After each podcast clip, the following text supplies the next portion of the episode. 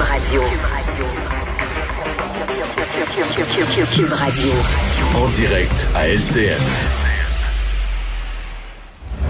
14h30, c'est le moment d'aller retrouver notre collègue Geneviève Peterson dans nos studios de Cube Radio. Salut Geneviève. Bonjour Julie. Nous sommes à 30 minutes de ce point de presse du premier ministre François Legault. On parle de la rentrée scolaire, on parle du variant Delta, de la quatrième vague. Non, mais on était-tu naïf en mars 2020, Geneviève? Ben, on était euh, naïf ou moins bien informé. Puis, je sais pas pour toi, ouais. moi, la rentrée scolaire, c'est la semaine prochaine. Julie, je veux tellement pas y penser. Je suis dans le déni. J'ai même pas acheté les effets scolaires ah de mes enfants encore. Pour vrai, euh, ben parce que j'ai pas le goût. Euh, parce que justement, je ne suis plus naïve. je sais comment ça se passe. Puis Ouais. euh, on a vite oublié là. Hier, on me rappelait et je vous jure, je l'avais oublié que la rentrée scolaire précédente s'est produite sans masque. Pense-y là, quand on y quand on y songe un peu, c'est complètement farfelu alors qu'on était en pleine montée d'une autre vague. Là, c'est ce qui se passe. C'est sûr que le variant Delta parce que c'est ça qui a tout changé. Moi, euh, j'approche pas cette rentrée scolaire là comme j'approchais euh, la précédente où je me disais ah mais ça va être correct. On nous a dit que ça allait être correct. On nous a dit que les choses étaient prises en main. Je pense qu'on a vu l'hiver passé qu'il y avait bien des choses euh, qui étaient problématiques, dont la ventilation. Ça semble pas euh, tellement en voie d'être réglé tant que ça. Là, on Non, va en pas caba- réglé du tout. Non, non, là, on va en cabaner du monde. Tu sais, moi, c'est sûr que égoïstement, je pense à mes petits du primaire, là, mais pensons aux gens au cégep, aux gens dans les universités qui vont s'entasser dans des amphithéâtres mal ventilés, non masqués. Quand c'est rendu que les universités là doivent mettre leur culotte pour dire ben écoute donc, même si le gouvernement dit qu'on peut faire une rentrée non masquée, nous on dit aux élèves s'il vous plaît portez un masque, vous devez porter le masque en rentrant en classe. Je trouve qu'on a un, un, un, sap- un sacré problème. Oui, ben, on parlait beaucoup de la quatrième vague des non-vaccinés, mais là, je regardais les, les dernières données. 25 des gens qui sont à l'hôpital en ce moment ont reçu deux doses. 25 des gens hospitalisés ont reçu une dose et 50% euh, n'étaient pas du tout vaccinés. Mais, et les non-vaccinés aussi, ce sont les enfants, les moins de 12 ans. Ben, ça, c'est inquiétant quand même. C'est ça qui fait peur. Puis souvent, euh, on regarde un peu euh, ce qui se passe ailleurs et on comprend que c'est le film dans lequel on va jouer nous-mêmes dans pas très longtemps.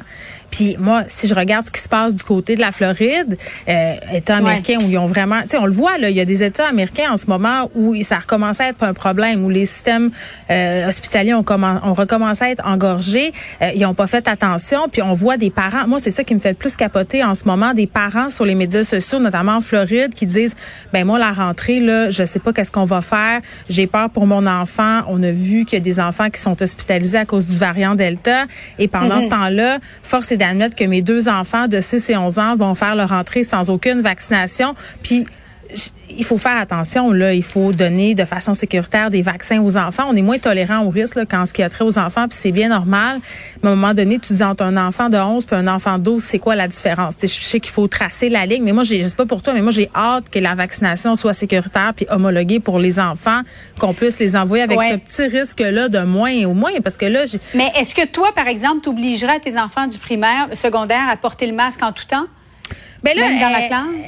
euh, Je pense que honnêtement, on peut vivre avec le fait d'avoir des enfants non masqués assis en classe pendant qu'il fait beau, pendant qu'on peut ouvrir un peu les Les fenêtres. fenêtres sont ouvertes, ouais. Là, on dirait que je suis plus à l'aise de me dire que mon enfant va être masqué euh, ou non pardon, va être non masqué assis dans sa classe dans les déplacements, dans les aires communes. Là, je trouve que c'est logique de conserver le masque. Mais à partir du moment où l'hiver euh, va être à nos portes, qu'il va falloir fermer les fenêtres, je, puis je le sais là, ça, ça me tente tellement pas là, mais je pense que ça serait mieux qu'on le refasse porter. Puis je pense que nous-mêmes en milieu de travail, on devrait aussi le porter. Tu sais, le masque, je pense, est là pour rester encore quelques temps, n'en déplaise à certaines personnes. C'est quand même une des barrières qu'on a contre la transmission par voie aérienne.